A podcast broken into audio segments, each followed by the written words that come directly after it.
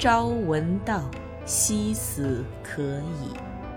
您现在收听到的是三岛由纪夫超长篇小说《丰饶之海》之小四，由文道书社出品，冰凌演播。第24集。环绕凉台的瑞香花含苞待放。凉台的一角是鸟舍，和主建筑同样是红瓦房顶，成群的小琼雀聚集在那里，叽叽喳喳地欢叫着。本多和庆子一走近，便忽地飞起来。一进正门，中央有一扇镶着彩色玻璃的门，各有一扇荷兰式样的橘黄色玻璃的格子窗，可依稀窥见室内。本多喜欢站在这个位置，观赏自己布置在各个角落的浸透了夕阳伤感的余晖的室内陈设。粗大的房梁是买来农家的房梁原封不动安上去的，北欧古老而朴素的枝形吊灯，画着大金画的折叠门，步兵的盔甲和弓箭等等都沐浴在黄色的光线中，宛如荷兰画派的杨特利克用日本素材描绘的沉郁的静物画。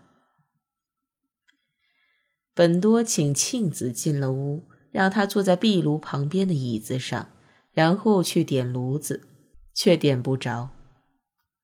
这个炉子是从东京请来的专家修的，所以还不至于弄到满屋子乌烟瘴气的程度。本多点着了柴火后，不由得想起自己这辈子还没有过学习如此质朴的知识和技术的机会。事实上，他的确没有接触过物。这是今年最奇妙的发现了，这证明了本多活到今天却完全不知闲暇为何物。他与劳动者那样，通过劳动感受自然，譬如感受大海的波涛、树木的软硬、岩石的沉重，以及对船具、拖网、猎枪等工具等等无缘。而且与贵族那样通过闲暇来享受生活也无缘。清闲把他的闲暇用在感情上，没有用在自然上。如果他长大成人，也只会成为一个懒汉。我来帮您吧。庆子痛痛快快弯下腰来，他已经在旁边摇着舌尖看了半天本多笨手笨脚的样子了，实在看不下去了才发了话。他的腰肢在本多扬起的眼睛里显得宽阔无比。肥满的腰部犹如一把硕大的豆青色瓷壶。无事可做的本多去取刚才提到的戒指，回来时野性的朱红色火焰已经爬上了劈柴，在献媚般缭绕的烟雾中噬咬着劈柴，未干透的柴火中渗出的树胶被煮沸了，炉内的砖壁上映出窜动的火苗。庆子平静地拍了拍手上的灰，满足地看着自己的杰作。这样可以了吧？真了不起。本多就着火光把戒指递给庆子。这就是刚才说的那个戒指，你看怎么样？是买来打算送人的。庆子的指甲涂得血红血红的，她把戒指拿到光亮处，仔细端详起来。这是男人戴的吧？庆子自言自语说道。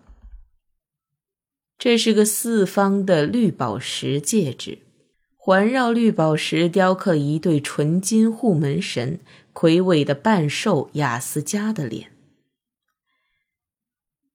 庆子怕自己的鲜红色指甲印在戒指上，就把它夹在指尖端详，然后又带到食指上观赏。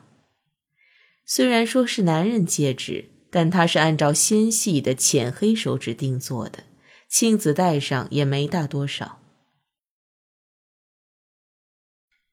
这绿宝石真漂亮啊，但时间久了会出现风化的裂纹，底面也会发暗变脆的，这颗宝石也不例外。不过它是一颗质地很好的宝石，上面的雕刻也很新颖别致，要是当古玩卖，保准卖个好价钱。你猜是在哪儿买的？在国外？不，是在被战火烧毁的东京，在洞院殿下的商店里买的。啊，那时候洞院殿下不管多困难，也非要开个古玩店不可。我去过几次，以为能有什么新鲜东西呢，原来竟是以前在亲戚家见过的货。不过后来那个店也关门了吧？洞院殿下总不到店里去的，皇族管家出身的掌柜的，表面上把商店经营得挺像样的，暗地里把货款都私吞了。战后皇族做买卖的没有一个发财的，不管被征收多少财产税，要是能够小心地努力保住剩余的财物，本本分分地做人是最明智的。可是总有人要挑唆他们，东原先生一直是军人吧，真难为他了。俗话说五十开店，干赔不赚嘛。您现在收听到的是《丰饶之海之小寺》，由文道书社出品，冰凌演播。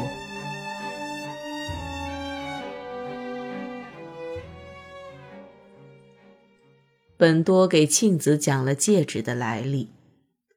他听说昭和22年，失去了皇籍的洞院宫从交纳不起财产税的华族那儿廉价收购了美术品，开了一家以外国人为对象的古玩店。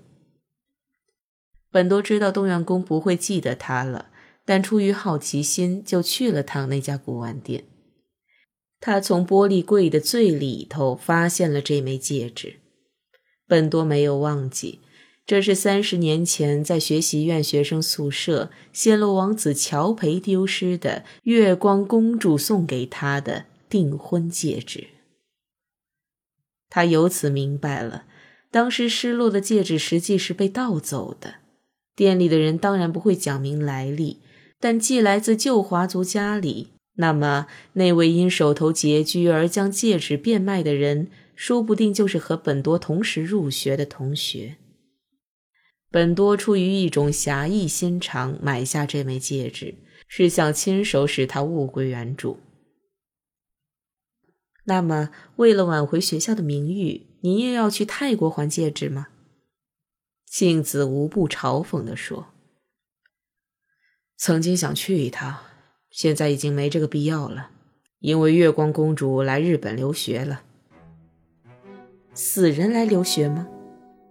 哪里，是第2代月光公主。我邀请她来参加明天的晚宴，在宴席上将这枚戒指戴在她的手上。她18岁了，这姑娘长着一头漂亮的黑发，一双水灵灵的眼睛，看来出国前拼命用功，日语说得相当不错。本多介绍道。